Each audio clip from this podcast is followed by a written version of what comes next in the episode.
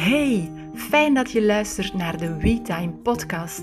Ik ben Frauke, zaakvoerder van Studio WeTime, psycholoog en oprichter van Wobbelturnen. En ik wil je graag met deze podcast een fijn en hopelijk leerrijk MeTime moment bezorgen. Veel luisterplezier! Vandaag wil ik het graag hebben over het belang van spelen en het effect op de ontwikkeling van kinderen.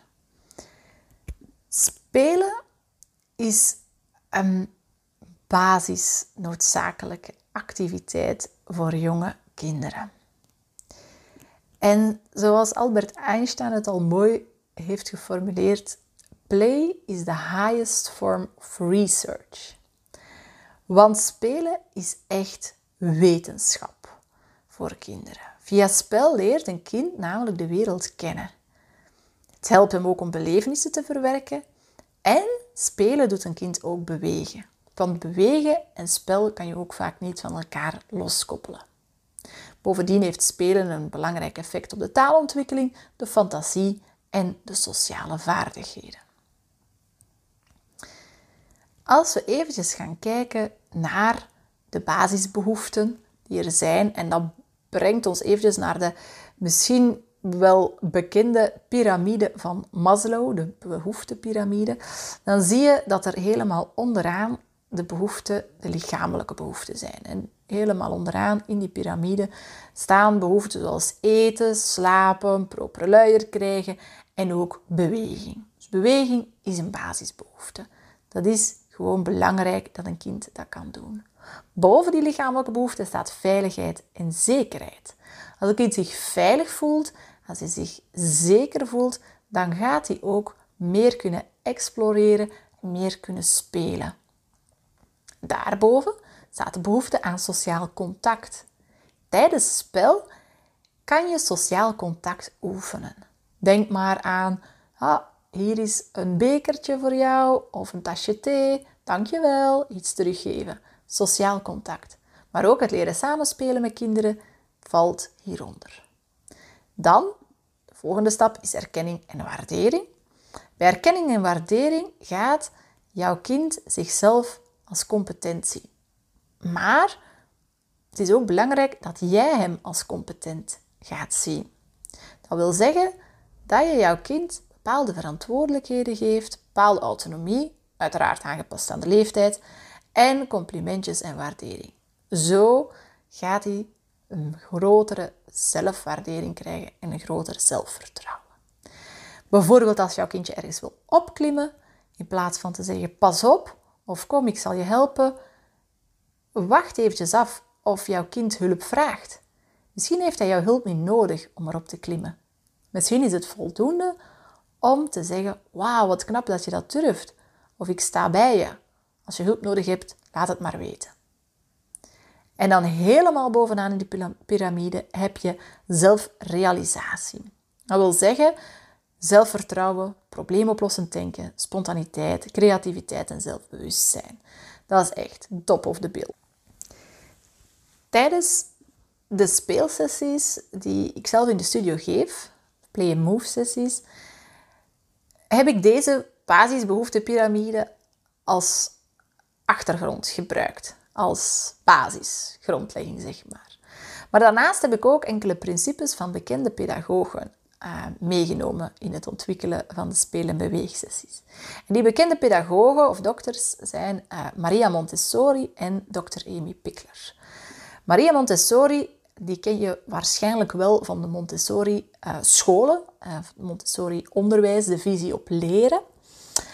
Maar misschien zegt jou buiten die naam en het feit dat daar scholen van zijn, die term nog niet veel. Ik ga er heel kort eventjes op, uh, op, op inspelen of op ingaan. Uh, zij heeft een aantal basisprincipes. zij heeft gezien tijdens haar onderzoek dat kinderen vooral leren door ervaring op te doen via beweging. En dus niet de hele tijd zittend aan een tafel. Ja. Doordat kinderen gaan bewegen in de ruimte, materiaal gaan manipuleren, gaan ze heel veel ervaring opdoen en gaan ze ook leren. Een tweede principe die ze ehm, heeft ontdekt tijdens, tijdens haar onderzoek en het, observeren van ja, honderden, zelfs duizenden kinderen, is dat kinderen leren via de zintuigen. Ze hebben daarbij in, in Montessori-scholen eigenlijk specifieke open-ended speelmaterialen voor. En de dag van vandaag zijn open-ended speelmaterialen ook heel populair. Ook gewoon om thuis te hebben. Ik ben daar zelf ook een enorme voorstander van, omdat een open-ended speelmateriaal is eigenlijk een materiaal dat op zich niet veel kan, niet veel doet. Een houten blok bijvoorbeeld, ja, dat betekent op zich niet veel. Je hebt eigenlijk de fantasie van het kind nodig om er iets mee te maken. Terwijl een, laat ons zeggen, zo'n een, een uh, radiospelertje of zo'n platenspelertje uh, waar muziek uitkomt, uh, dat is niet open-ended, dat entertaint een kind. Dus open-ended speelmaterialen, grote fan van. Het gaat eigenlijk de fantasie stimuleren van jouw kind. En ik ken ook enkele ouders die zeggen: Oh ja, maar mijn kind speelt daar niet mee. En dat is eigenlijk ook vaak omdat kinderen te veel al gewoon zijn van geëntertained te worden. En wat ik daarmee bedoel, ga ik straks nog uitleggen als we bij Amy Pickler komen. Uh, weinig kinderen zijn nog in staat om hun een keertje gewoon te vervelen.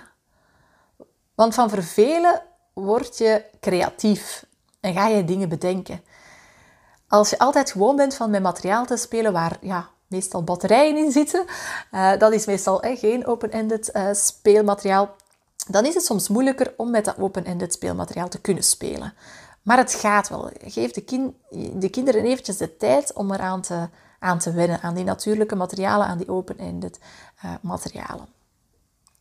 De open-ended speelmateriaal hoeft ook niet altijd meteen um, bewust speelgoed te zijn. Waarmee ik wil zeggen, kommetjes en lepels, daar kan je ook heel veel mee doen. Houten stokjes uit de tuin, zand, dat is ook allemaal een voorbeeld van open-ended materiaal. Een derde principe is, laat je kind zijn gang gaan en spring pas bij als het zelf om hulp vraagt. Een vierde principe, vrijheid in keuzes. Heeft misschien iets minder te maken met spelen, alhoewel je het daar ook kan toepassen, doordat je eigenlijk alles uh, in een open kast bijvoorbeeld aanbiedt, of niet alles van het speelgoed natuurlijk, maar een aantal elementen klaarzet, een aantal speelmaterialen, waardoor dat jouw kind eigenlijk wel uh, kan gaan kiezen waarmee hij uh, zelf speelt. Maar het kan bijvoorbeeld ook zijn van, wat wil je vandaag aandoen? Deze rok of deze rok? Wil dat dan zeggen dat kinderen de baas moeten zijn, dat ze alles mogen beslissen? Nee, helemaal niet. Maar je gaat door keuzemogelijkheden te geven een kind sneller competent laten voelen. Het gevoel dat ze zelf ook iets mogen kiezen. En de kans op bijvoorbeeld driftbuien daarmee laten afnemen. Want wanneer ontstaat er vaak een driftbui bij een peuter? Als er iets niet gaat zoals hij het zelf wil. Of als die iets niet zelf heeft mogen controleren of mogen beslissen. En een goede manier om een beetje toegeeflijk in te zijn is, jij beslist het is dat of dat, maar je geeft de beide keuzemogelijkheden aan je kind. Dus het is niet van, uh, het is een, uh, een, winterjas tijdens de zomer bijvoorbeeld. Nee, je kan kiezen tussen een jeansjasje en deze zomerjas. Niet tussen de winterjas en de regenjas en die jas en die jas en die jas. Hè? Of als jouw kind beslist iets. Nee, het is een keuze tussen bijvoorbeeld twee dingen. Jij de grenzen bepaalt, maar daarbinnen kan jouw kind vrij kiezen. Ook met speelgoed bijvoorbeeld, als je speelgoed allemaal in een gesloten kast bewaart, dan heeft jouw kind eigenlijk weinig keuzemogelijkheid. Dan heeft hij ook een slecht zicht op welk materiaal er allemaal is. Dus als je dat in een open kast kan bewaren op ooghoogte uh, van het kind eigenlijk, of op rijkhoogte van het kind, dan kan die zelf dingen kiezen. Een uh, vijfde principe is één op één tijd met je kind. Dat versterkt de band, dat versterkt de hechting. Dat is zo belangrijk, zeker ook als je meerdere kinderen hebt, om ook echt bewust kwaliteit uit te trekken voor jouw kind. En echt een keer samen, één op één, tijd te maken voor elkaar, voor jouw kind er te zijn. Zonder dat het jongere of het oudere broertje of zusje aanwezig is. Dat is ook iets wat dat zo fijn is aan Play Move. Je komt eigenlijk met jouw kind naar die sessie en je hebt 45 minuten onverdeelde aandacht voor jouw kind. Geen andere broertjes of zusjes die erbij zijn. Geen uh, kookpot op het vuur. Het is enkel spelen met jouw kind of jouw kind observeren. Een laatste principe is kinderen laten leren door natuurlijke gevolgen en consequenties. Daarmee bedoelt Maria Montessori dat wij heel vaak uh, al verklappen wat een gevolg gaat zijn. Bijvoorbeeld, ja, pas op met je glas, anders ga je morsen. Terwijl dat zij van mening is dat als we dat niet doen en we een kind een bepaalde consequentie laten ervaren, die daar sneller uit zal leren. Als die effectief met het glas morst, dan gaat hij leren dat hij zijn glas op die manier niet had mogen vasthouden. Of dan gaat hij iets leren over de zwaartekracht. En de vraag is natuurlijk, ja, waar trek je daar de grens in? Je moet je altijd afvragen, is het nog veilig? Als er water gemorst is, is dat geen drama natuurlijk. Ik ga nu niet zeggen dat je dat moet proberen twee minuten voordat je naar school moet vertrekken en alles hop, hop, hop, stress, stress, stress moet zijn. Maar probeer dat af en toe een keer te doen op momenten dat je zegt, oh, dit kan misschien niet zo kwaad. Jouw kind gaat meer leren door de consequentie dan door de pas op, want anders dit. Dus wel een boeiende, die principes, die ik ook zelf eigenlijk heb meegenomen in de speelsessies en in de play and move sessies. En het is ook wel fijn, ik, ik, raad deze podcast ook aan aan de mensen die naar de play and move sessies komen, dat je eigenlijk ja, het gedachtegoed een beetje mee hebt of de principes een beetje mee hebt. Dat je ook straks, als ik het bijvoorbeeld over Pickler ga hebben, gaan snappen waarom bepaalde materialen aanwezig zijn in onze studio en wat het nut van die materialen is. Want niets is daar toevallig. En mijn studio is niet, um, het is geen Pickler speelgroep. Hè, want bijvoorbeeld, eh, dat is de volgende pedagoog waar we bij komen, is, is Emmy Pickler. Uh, zij was een kinderarts en een pedagoge die uh, ook heel wat onderzoek heeft gedaan naar kinderen in een kinderthuis in Budapest. Uh, ze heeft daar alle kinderen geobserveerd en heeft dan eigenlijk heel goed bijgehouden op welke leeftijd ze zich ontwikkelen. En zo heeft ze haar eigen gerenommeerde pedagogische visie gecreëerd. En zijn er ook de dag van vandaag, uh, vooral in Nederland, hier in België zijn er nog niet zo heel veel speelgroepen, Pickler speelgroepen. Um, nu, daarin, hier in België, heb ik zelf heel veel geleerd van, van Monique, Monique van, van Eigenwijs. Um, die heeft zo'n Pickler uh, speelgroepen. Uh, en dat is wel heel boeiend om te zien. Play-move sessies zijn helemaal anders. Hè. Het is zeker geen uh, Pickler uh, speelgroep, want, want dat is nog een iets andere manier van, van werken. Ook andere materialen. Bij mij zijn er naast Pickler materialen ook, ook ja, ja, andere materialen die om een bepaalde reden daar zijn. Dus ik volg niet helemaal de visie van Pickler, maar kan er wel achter staan. En ik vind ze wel heel boeiend om mee te brengen. Omdat ik er ja, echt wel sterk in geloof en de meerwaarde ervan ziet. Maar ik ben iemand die... Bij mij is het en, en, en. Het is niet of dit of dat. Um, dus, dus daarom dat ik bewust niet heb gekozen voor ook een Pickler speelgroep te gaan beginnen. Maar die Play and Move, ik vind zowel ja, principes, Montessori-principes boeiend. Ik vind de, de, theorie van Piaget boeiend. Ik vind uh, Pickler-gedachtegoed uh, heel waardevol. Daarnaast ook heel wat dingen over beweging uh, die, die belangrijk zijn om, om daarin mee te brengen. Dus vandaar bij wat en, en, en geworden in de sessies. En ja, dat kan alleen maar waardevol zijn, denk ik. Maar goed, over Pickler. De Pickler-principes. Mm, je kent waarschijnlijk het, het meest bekende is de Pickler-driehoek. Als, als mensen Pickler horen, denken ze, ah ja, dat is die klimdriehoek. Daarmee is Pickler wel heel bekend geworden met, met die klimdriehoek, zeg maar. Maar Pickler is natuurlijk meer dan de klimdriehoek. Ze heeft enkele principes. Uh, Eén daarvan is dat er een balans moet zijn tussen het geven van vrijheid aan kinderen en het geven van aandacht. Een van de basisprincipes bij Pickler is dat kinderen vrij moeten kunnen bewegen. En met vrij bedoelt ze ook echt vrij. je hebt tegenwoordig um, van die speciale babystoeltjes waar je ze met een riempje kunt in vast uh, gespen, waar kinderen die eigenlijk nog niet kunnen zitten, toch ook al in kunnen zitten. Uh, van die babytrampolines, uh, loopstoeltjes. Ik ga zeker niet zeggen dat dat allemaal slecht is, maar Het gaat wel bijvoorbeeld in tegen die visie van vrije bewegingsopvoeding. Omdat er geen vrije bewegingsmogelijkheden zijn in een wippertje en in zo'n ja, bombo-seatje uh, of um, zo'n karretje om mee te lopen. Dus dat gaat er een beetje tegenin. Hè. Zij zegt van, goh, laat kinderen effectief gewoon een yes place hebben. Een plaats waar ze vrij kunnen spelen en liggen.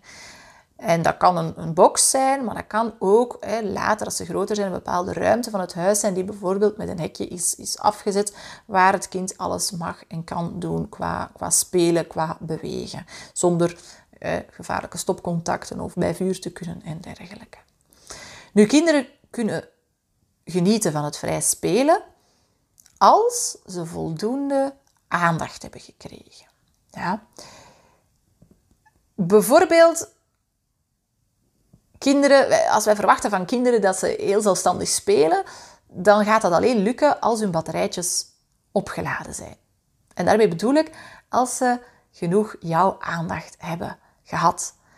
Je kan niet verwachten van een kind dat hij de hele tijd zelfstandig alleen gaat spelen. Je kan dat wel verwachten dat hij een tijdje dat kan. Als hij liefdevolle verzorgingsmomentjes heeft gehad, bijvoorbeeld een luierwissel waar je echt één op één tegen je kindje praat, benoemt wat je gaat doen. En als je ook heel veel aandacht en, met je volle aandacht bij die voedingsmomenten bent. Als we het vooral hebben over, over baby's en, en peuters dan. Een tweede principe is, spelen is het werk van je kind en niet het werk van jou als ouder of begeleider. En ik moet zeggen, dat is iets waar ik mezelf ook wel al eens schuldig aan maak. Um, jouw kind gaan entertainen is dat eigenlijk. Hè? Gaan, gaan meespelen. Ik vind dat op zichzelf fijn. Hè? Dus ik vind dat moeilijk om dat niet te doen. Maar ik snap wel het idee achter dit principe. Omdat als je kinderen zelf laat spelen en zelf laat werken en niks gaat toestoppen of hem nergens brengt waar hij zelf niet kan komen, dan is het echt volledig het werk van je kind, dat spelen. En dan gaat hij zelf alles kunnen ontdekken. Dus vandaar dat ik het wel een, fijne gedachte uh, vind. Je kunt het ook letterlijk met werk vergelijken. Als jij het speelgoed bijvoorbeeld heel zorgvuldig op telkens dezelfde plek zet, dan werkt dat ook aangenaam. terwijl als jij op, op jouw eigen werk toekomt en jouw mappen en jouw materiaal ligt elke dag ergens anders of op een hoopje in een uh, schuif, dan werkt dat niet zo prettig. Dus dat is voor kinderen zelf eigenlijk ja, hetzelfde. Derde principe is een goede hechting tussen ouder en kind door eigenlijk respectvolle verzorgingsmomenten te hebben. Dat wil zeggen dat, dat zij het heel belangrijk vond dat als jij je kindje verschoont, als je daar aan het voeden bent, dat je ook echt praat met het kind. Dat je benoemt wat je aan het doen bent. Dat je ja, echt contact maakt. En die batterijtjes dus bijvult. Vierde principe, vrije beweging. Ja, daar had ik het al een beetje over gehad. Hè? Die balans tussen vrijheid en het geven van aandacht. Maar dus echt die principes van vrije beweging. Hè? Zij gaat er ook vanuit dat bijvoorbeeld hele jonge baby's voornamelijk op hun rug gelegd moeten worden. En dat die zelf, als die rijp, als het zenuwstelsel en die spieren en dergelijke rijp genoeg zijn, dat ze dan zelf gaan draaien naar buiklig. En dat het dus eigenlijk niet oké is om de eerste maanden de baby op de buik te gaan leggen. Omdat dat hoofd in verhouding nog veel te zwaar is tot de romp. En dat dus een natuurlijke ontwikkelingsvorm van rug naar buik is. Daar, is natuurlijk, daar zijn verschillende meningen over. Ehm, ik, ik geef maar gewoon mee wat de ideeën van Pickler zijn. Of dat dat uh, tummy time in het hele gebeuren daar rond, of dat dat goed is of slecht is, daar wil ik me zeker niet over uitspreken. Ik denk dat dat zeker een meerwaarde kan zijn vanaf een bepaalde leeftijd. Maar goed, zoals ik zeg, de Pickler-principes. Laatste is nog communicatie. Ehm, dus ja, het praten met je kind. Uh, zorgen dat je dingen um, aankondigt, waardoor jouw kind op zaken kan anticiperen. En waardoor dat in een volgende fase kan participeren en ook kan ja, deelnemen en meewerken. Goed, goed, dat was best een pittig theoretisch stuk. Ik ga je nu een beetje meenemen naar de praktijk. Dus als je tot hier hebt overleefd, top. Het wordt alleen nog maar boeiender. Want spelen en breinontwikkeling, daar zijn we aanbeland. Uh, wat ik jullie vandaag zeker nog wel meegeven. Uh, gaat vooral over kinderen tussen 0 en 2 jaar. Um, want uh, bijvoorbeeld bij, ons in de Play Move zijn dat de twee groepjes waar we mee gestart zijn. Kinderen van 6 tot 12 maand en dan van 13 tot 24 maand. Dan is er nog een derde groepje bijgekomen in de Play Move van 2 tot 3 jaar. Vandaag ga ik het vooral hebben uh, voor de kindjes tot 2 jaar en heel kort ook even de plus 2-jarigen nog. Tussen 0 en 2 jaar zit jouw kindje in een sensomotorische fase. Dat wil zeggen dat een kinderbrein, zijn hersenen, hè, om dat te ontwikkelen, dat hij voornamelijk sensorische en motorische input nodig heeft.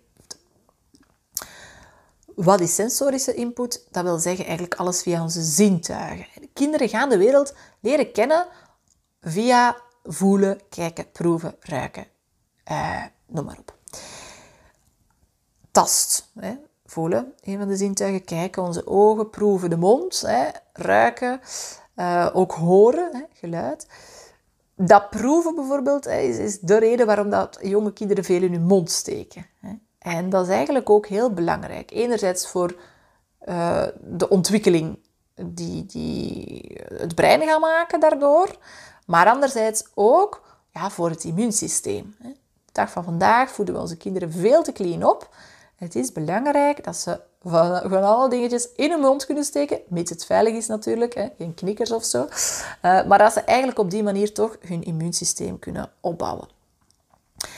Daarnaast, hè, sensorisch, heb je ook het motorische. Dat wil zeggen dat jouw kind heel veel beweegkansen moet hebben. Heel veel situaties waarin jouw kind zijn evenwicht kan gaan verbeteren. Want de ontwikkeling van het evenwichtsorgaan is echt van cruciaal belang voor latere motorische zaken, zoals zitten, kruipen en nadien zelfs lopen. Bewegen is een constant gevecht tegen de zwaartekracht. En dat heeft met evenwicht te maken. En evenwicht is de basis van alle motorische vaardigheden. Dus dat is heel belangrijk dat jouw kind daarin voldoende gestimuleerd wordt. Dus vandaar dat er bij ons ook heel veel materialen zijn die specifiek eigenlijk dat evenwicht gaan uitdagen en dat evenwichtsorgaan gaan ja, laten ontwikkelen. Daarnaast zijn een aantal zaken heel belangrijk voor de breinontwikkeling van jouw kind, die je via spel kan meegeven. Dat is bijvoorbeeld liedjes zingen, dat zorgt eigenlijk voor ritme. En dat is eigenlijk iets heel herkenbaar vanuit de baarmoeder. De hartslag die je daar hoort, uh, is, is ook een bepaald ritme. Uh, is ook belangrijk voor de taalontwikkeling natuurlijk, de, die liedjes zingen. Samen dansen en knuffelen is heel fijn. En boekjes kijken en voorlezen is ook fijn voor alle leeftijden. Nu ga ik jullie een beetje meenemen, een beetje maand per maand. we beginnen bij de eerste drie maand. Wat kan je nu een baby van de eerste drie maanden van speelgoed geven? Eigenlijk niks. De eerste drie maand heeft jouw baby geen speelgoed nodig. Zijn speelgoed op dat moment zijn zijn eigen handen. En dat is eigenlijk heel belangrijk dat hij die leert ontdekken, want dat is later voor die oog-handcoördinatie van primordiaal belang. Dat die goed afstand tussen ogen en hand en de samenwerking, coördinatie tussen ogen en hand. Die handen zijn zo boeiend om te ontdekken. Het is echt het perfecte speelgoed voor de eerste drie maanden. Bovendien zal jouw kindje de eerste maanden ook voornamelijk nog reflexmatige bewegingen hebben. En gaat hij dus niet intentioneel naar iets kunnen grijpen of reiken. Als je bijvoorbeeld de vinger in de handpalm van een baby legt, dan gaat hij die reflex hebben om eigenlijk die vinger te omklemmen. Dat is niet bewust, dat is niet intentioneel, dat is een reflex, de grijpreflex. Hou er ook rekening mee dat die baby uit de baarmoeder komt. En dat dat een omgeving is die heel veilig is, heel knus. Daar is altijd een bepaald ritme, een bepaalde hartslag, dezelfde temperatuur. Dus er komt eigenlijk al heel wat op die baby af als hij geboren wordt en als hij die eerste weken of die eerste maanden in dat wiegje daar ligt of in die buggy uh, wordt vervoerd, komen zoveel prikkels al binnen dat dat voor de baby zelf best al vermoeiend genoeg is om dat allemaal te verwerken. Als je dan nog heel veel extra prikkels gaat geven, bijvoorbeeld een mobieltje boven het park, dat daar ehm, ja, lawaai ligt te maken en rond te draaien, dan kan dat eigenlijk jouw baby extra gaan overprikkelen. Je moet je ook eens voorstellen, je ligt op je rug, je kan niet praten, je kan niks aantonen en er ligt de hele tijd kleurrijke dingen heen en weer te gaan boven je hoofd met daarbij nog een ellendig lawaai. Hoe hard zou jij je daaraan storen? Dat is eigenlijk wat we soms met onze baby's doen. Het kan soms op later leeftijd entertainend werken of afleidend werken, maar het kan tegelijkertijd evengoed overprikkelend werken. Daarom is er bijvoorbeeld de eerste drie maanden niets beter dan de witte plafond om naar te staren. Dat werkt zeer ontprikkelend. Dan gaan we van drie tot zes maanden. Uh, bij drie tot zes maanden gaan uh, kindjes tegen, tegen het einde van de zes maanden eigenlijk al meer intentionele bewegingen gaan doen en gaan de reflexmatige bewegingen stilletjes aan uh, verdwijnen. Eh, niet allemaal, niet alle reflexen verdwijnen, maar een, een, deel verdwijnen al de eerste zes maanden. En dat is eigenlijk ook het moment dat je iets van speelgoed kan gaan introduceren. Hoeveel speelgoed? Geen gans park vol, maar probeer als regel te hanteren het aantal maand van jouw kind is gelijk aan het aantal speeltjes. Denk ook aan het soort materiaal dat je aanbiedt. Als jij een zware rammelaar bijvoorbeeld, dat kan jouw kindje nog niet hanteren. Dat is te zwaar. Kies voor lichte materialen. Kies voor contrasterende materialen met kleuren rood, zwart of wit. Dat kan jouw kindje, dat zijn de eerste kleuren die jouw kindje kan zien, die contrasten. Dus dat is super fijn voor zijn brein om ja, te ontwikkelen om die contrasten te zien. Leuke materialen zijn bijvoorbeeld ook um, doekjes of een badmintonpluim. Wie naar de Play Move uh, kwam of komt met zijn, uh, met zijn baby, heeft het soms al gezien dat er ook badmintonpluimpjes zijn. Natuurlijk wel checken dat het topje er goed op vast staat. Dus altijd hè, ga voor een deftig merk badmintonpluimpje, zal ik maar zeggen. Eh, dat het veilig is, want uiteraard gaat jouw baby na een aantal maanden ook dingen in zijn mond gaan steken. En we willen natuurlijk niet dat dat topje eraf komt, maar hè, bij de meeste merken hangen die er supergoed uh, op.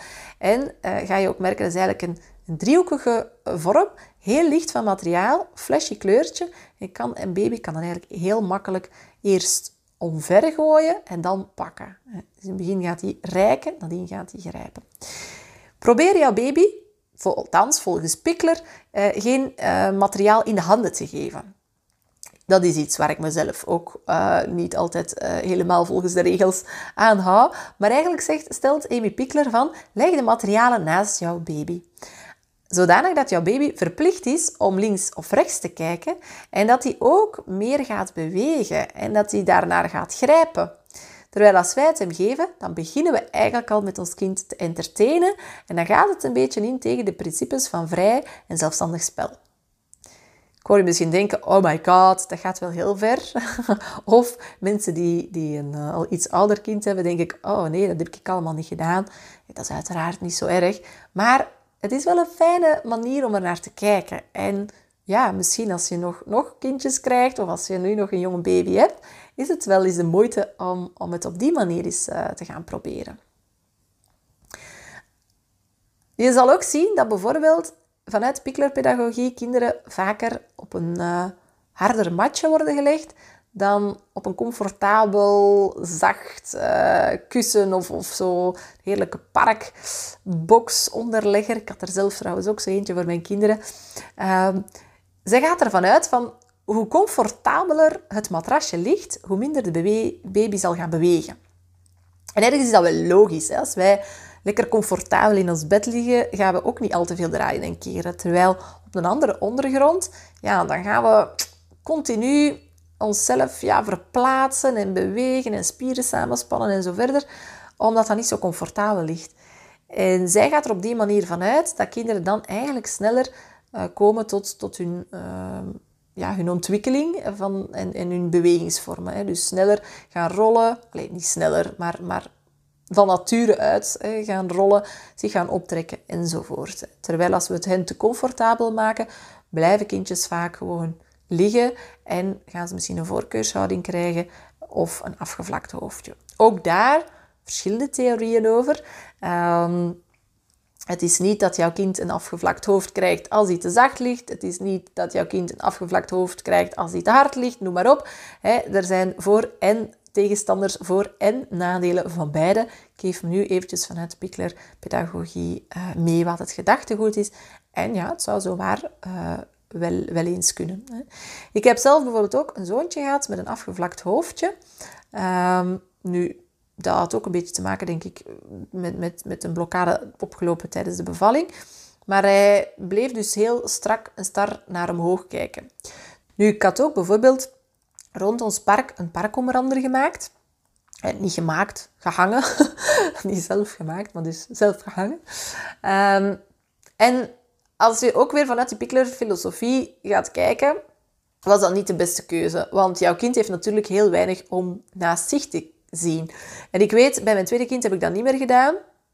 En die is veel vlotter beginnen bewegen. Zal dat daar alleen aan liggen? Zeker niet. Er zijn zeker nog factoren die meespelen. Maar als jouw kind een park onder andere heeft, ja, dan heeft hij weinig te zien links en rechts van hem. Uh, dan kan hij alleen maar naar boven kijken. Of natuurlijk, hè, als er iets van speeltjes liggen, alleen maar naar die speeltjes. Maar weinig naar ja, bewegings... Uh, dingen die passeren als jij passeert of als er iemand in de verte beweging maakt. omgevingsfactoren kan, kan jouw kindje dan weinig eh, zien of horen. Maar goed, terug naar de spelontwikkeling. 6 tot 9 maand waren we. Hè. 3 tot 6 maand had ik uh, net, net verteld. 6 tot 9 maand, dan begint jouw kindje eigenlijk interesse te krijgen in dingen die geluid maken. Weet je nog? Sensorische input. Um, voor kinderen is het ook fijn om te zien van waar dat geluid komt. Bijvoorbeeld bij een rammelaar, ik ga Pickler zeggen van, ja, we verkiezen een open rammelaar. Ik bedoel niet rammelaar waar de dingen uit kunnen, maar eentje waar je door kan kijken. Of bijvoorbeeld, je zal dat ook wel zien, in veel kinderdagverblijven hebben ze het, ik heb het ook in Play Move, schutflesjes. Uh, op die manier kan jouw kind uh, zien wat er lawaai maakt en ook ja, observeren van, goed, die kikkerwerten maken een ander lawaai dan die vijsjes. Een kind kan materiaal gaan observeren waar hij anders niet mee kan spelen, want we gaan ze niet met kikkererwten en vijsjes laten spelen omwille van verstikkingsgevaar. Maar door het flesje heen kan hij het wel zien en kan hij er wel kennis mee maken.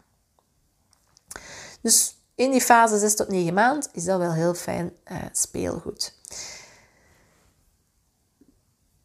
Dan van 9 tot 12 maand gaan kinderen zich stilletjes aan beginnen op te trekken. We spreken hier over een normale ontwikkeling. Je hebt uiteraard kinderen waar motorische ontwikkelingsproblemen zijn, maar ik neem nu eventjes het gemiddelde normaal, tussen haakjes, wat is normaal, hè, ontwikkeld uh, kind. Dus ze gaan uh, interesse tonen in, in zich optrekken. Dus het is ook fijn als er materialen zijn die ietsje hoger zijn, waardoor die zich kan uh, optrekken en zich in de hoogte kan gaan bewegen. Daar begint het ook uh, dat wij als volwassenen heel vaak de neiging gaan hebben: oh, pas op en let op. en daar gaat een kind zijn ontwikkeling mee afremmen. Want je gaat natuurlijk angst gaan induceren. Dat is hier gevaarlijk. Hè? Um, als je het gevaarlijk vindt, of als je denkt van, mm, ja, dit vertrouw ik niet, ga er dan naast zitten. Je kan heel snel ingrijpen als je kindje zijn evenwicht verliest. Maar als we op voorhand hem gaan afremmen, dan gaat hij niet voldoende uitgedaagd worden om te gaan exploreren en dat evenwicht te gaan trainen. Eigenlijk moet je een beetje het, het principe nemen dat waar jouw kind zelf op kan, hij in principe ook weer zelf af kan. Als jij jouw kind gaat helpen om ergens op te klimmen of hem ergens op zet, ja, dan verhoog je het risico dat hij er zelf niet af kan en dat hij misschien valt. Ja. Dus ga jouw kind nergens opzetten, laat hem dat zelf proberen. En als hij jouw hulp wil, dan, dan ben je er om te helpen. Qua speelgoed is uh, heel wat rollend materiaal heel fijn uh, in die leeftijdsfase van 9 tot 12 maand. Het kunnen ballen zijn, het kunnen auto's zijn. Uh, maar het kan even goed een kartonnen doos zijn die je kan voortduwen bijvoorbeeld. Um, dat is allemaal heel fijn materiaal. Als jouw kindje natuurlijk nog niet kan kruipen of sluipen of lopen, dan kan rollend materiaal juist heel frustrerend zijn. Stel je voor, je bent met een bal aan het spelen en binnen de seconde rolt die bal weg en jij kan je niet verplaatsen om die bal te pakken. Super frustrerend. Vaak is dat ook zo de fase waarin ouders zeggen van oh, het zal goed zijn als hij kan kruipen, want hij is super gefrustreerd. Of zij. Of oh, het zal goed zijn als hij kan lopen, want oh, En ik herken dat bij mijn eigen kindjes ook. En ga dan kijken van oké, is het aanbod van, van, van spelmateriaal dat ik aanbied, is dat wel geschikt voor, voor zijn ontwikkelingsniveau op dit moment? Is het niet overprikkelend? Is het, is het niet storend dat die bal of die auto weggaat en hij er niet naartoe kan? Dus daar kan je ook al mee gaan spelen. Bovendien is het ook belangrijk dat je materiaal een aantal keren gaat aanbieden. Want herhalen doet leren. Dat is hetzelfde met onze, met onze pubers of als we zelf aan het studeren zijn. Je moet iets een aantal keer herhalen om het echt onder de knie te krijgen. Dat is bij spelen ook zo. Zorg voor voldoende herhalingsmomenten. Zorg dat jouw kind zijn speelgoed echt kent. En natuurlijk moet je ook een beetje inschatten van oké, wanneer, uh, wanneer is mijn kindje zijn speelgoed beu. Dan kan je gaan roteren met ander materiaal. En materiaal die je eventjes hebt weggezet, kan dan uh, in de plaats komen. Natuurlijk, als je naar de Play and Move komt, daar hebben we van alle soorten materiaal dat je misschien thuis niet hebt. En dan uh, ja, gaat jouw kindje natuurlijk uh, heel veel fijne, fijne nieuwe dingen ontdekken. En uh, heel geboeid zijn. En misschien s'avonds of, of s middags, afhankelijk van wanneer je komt, ook super, super moe zijn en goed slapen. Goed, we komen bij spelontwikkeling van 12 tot 24 maand. Uh, daar is het vooral uh, het in- en het uitladen dat ze heel leuk vinden. Dus ja, emmertjes en tasjes zijn dan heel interessant. Maar ze beginnen ook te kijken van uh, dingen te kunnen stapelen bijvoorbeeld. Daar zijn bekers. Ik heb zo bijvoorbeeld bij Play Move van die gekleurde bekertjes. dat stapelt heel makkelijk. En stapelen is eigenlijk het voorlopen van, van bouwen eigenlijk. Eerst ga je stapelen met bekers, dan met gesloten blokken en dan pas met constructiemateriaal. Dat is van makkelijk naar moeilijk. Klimmaterialen zijn dan ook heel erg in trek.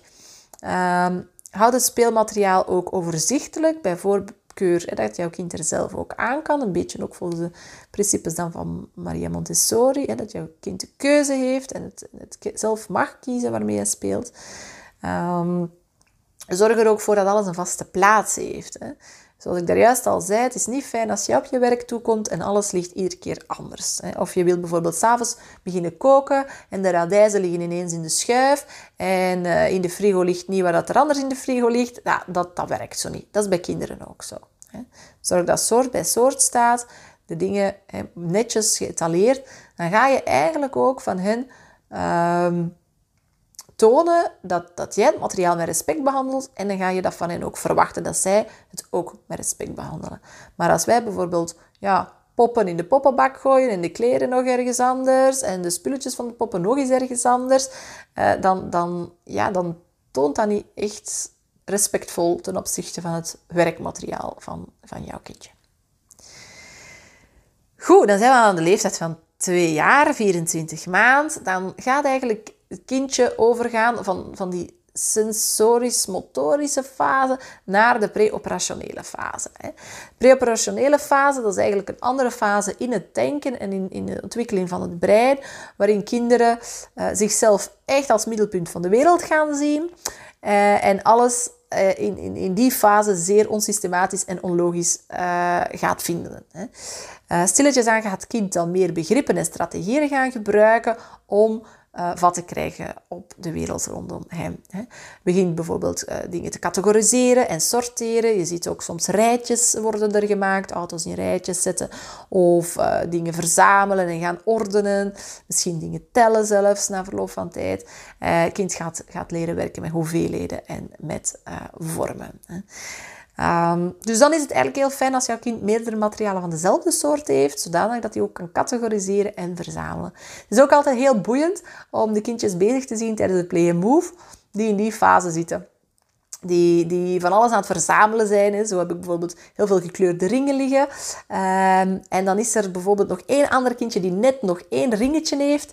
Uh, ja, dan durft er wel eens ruzie ontstaan. Want ik ben wel aan mijn verzameling bezig en ik had nog zo graag die laatste ring gehad. Dus hop, snok uit die handen. Uh, en dat is wel mooi te zien hoe, hoe, dat, het, hoe dat de kinderen het, het oplossen. Uh, het is dan ook fijn als, als we als ouder daar niet altijd tussen komen. La, laat ze het oplossen. kijk wat er gebeurt. Hè. Zonder dat ze natuurlijk elkaar gaan pijn doen of zo, dan, dan grijpen we wel in. Maar het is mooi om te zien hoe ze die sociale vaardigheden uh, stilletjes aan ontwikkelen. Hè. Je gaat ook merken dat kinderen rond de leeftijd van twee jaar nog heel uh, parallel spelen. We noemen dat ook echt parallelspel. Dat wil zeggen, ze gaan eigenlijk uh, together apart. Hè. Dus ze, zitten wel allemaal samen in een ruimte. Ze zullen af en toe contact zoeken met elkaar, maar ze zijn toch allemaal vaak nog met hun eigen spel bezig. Hè. Het is eigenlijk pas vanaf de leeftijd van vier jaar dat er echt samenspel kan ontstaan, ook rollenspel enzovoort komt. Uh, dus dat is eigenlijk pas in een latere fase. Ook belangrijk is, is op die leeftijd, maar ook nog later in de kleutertijd, hun heel veel met beide handen te laten werken. Kneden, boetseren, eh, met zand. Ehm, dat, is, dat, is, heel belangrijk voor, voor de ontwikkeling van de fijne motoriek later. Uh, en voor bijvoorbeeld later ja, goed kunnen schrijven. Ehm, Daarnaast is niet alleen de fijne motoriek van belangrijk om, om daarop in te gaan spelen, maar ook die grove motoriek.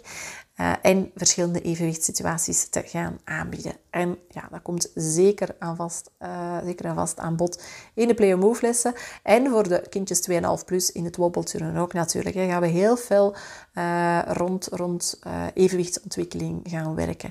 Want evenwichtsontwikkeling is heel belangrijk. Ik had dat al in het begin van de podcast gezegd. Dat is eigenlijk de basis van alle motorische vaardigheden, maar ook de basis van stilzitten. Ja. Eens jouw kindje 5, 6 jaar is, dan moet het eigenlijk al heel veel kunnen stilzitten. Allee, kunnen. Het wordt verwacht. Eigenlijk kan een kind dat op die leeftijd nog niet zo goed.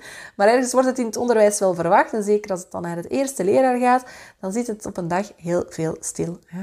En dan is het wel belangrijk natuurlijk dat die romstabiliteit daar is. En dat, dat, verkrijg je door heel veel ja, aan, aan spelletjes en, en sport te doen die het evenwicht gaat, uh, gaat stimuleren en gaat, gaat uh, ontwikkelen. Maar goed, over evenwichtsontwikkeling kan ik denk ik nog een hele aparte podcast opnemen. Dus daar ga ik nu niet verder op door. Mocht je benieuwd geworden zijn naar de speel- en beweegsessies bij Play Move, uh, dan kan je altijd uh, in de studio uh, langskomen. Je vindt alle info op de website www.studiowetime.be. En daar klik je door naar Play and Move. Je kan losse sessies boeken of een voordelige beurtenkaart nemen. En ik hoop jullie natuurlijk uh, heel binnenkort te mogen zien in de studio voor een leuke Play and Move sessie. Ik hoop je met deze podcast ook geïnspireerd te hebben. Mocht dat zo zijn, dan graag uh, even laten weten. Je kan ook de podcast delen op je social media. Via Spotify gaat dat vanzelf. Je kan dat gewoon delen en dan komt het in jouw stories terecht. Zo kan ik hopelijk nog heel wat andere uh, jonge of aanstaande mama's en papa's uh, inspireren. Um, en ja, hun met de tips die ik vandaag geef ook um, ja, een keer op een andere manier te laten kijken naar spel en beweging bij jonge kinderen. Ik wens je voor vandaag een hele fijne dag en tot de volgende! Fijn dat je de podcast helemaal tot het einde beluisterd hebt. Wil je me een pleziertje doen? Geef dan deze podcast een goede rating in je podcast-app. Hierdoor wordt de podcast beter vindbaar en kan ik nog meer mensen bereiken. De podcast-aflevering delen op je social media is ook super fijn. Tot de volgende!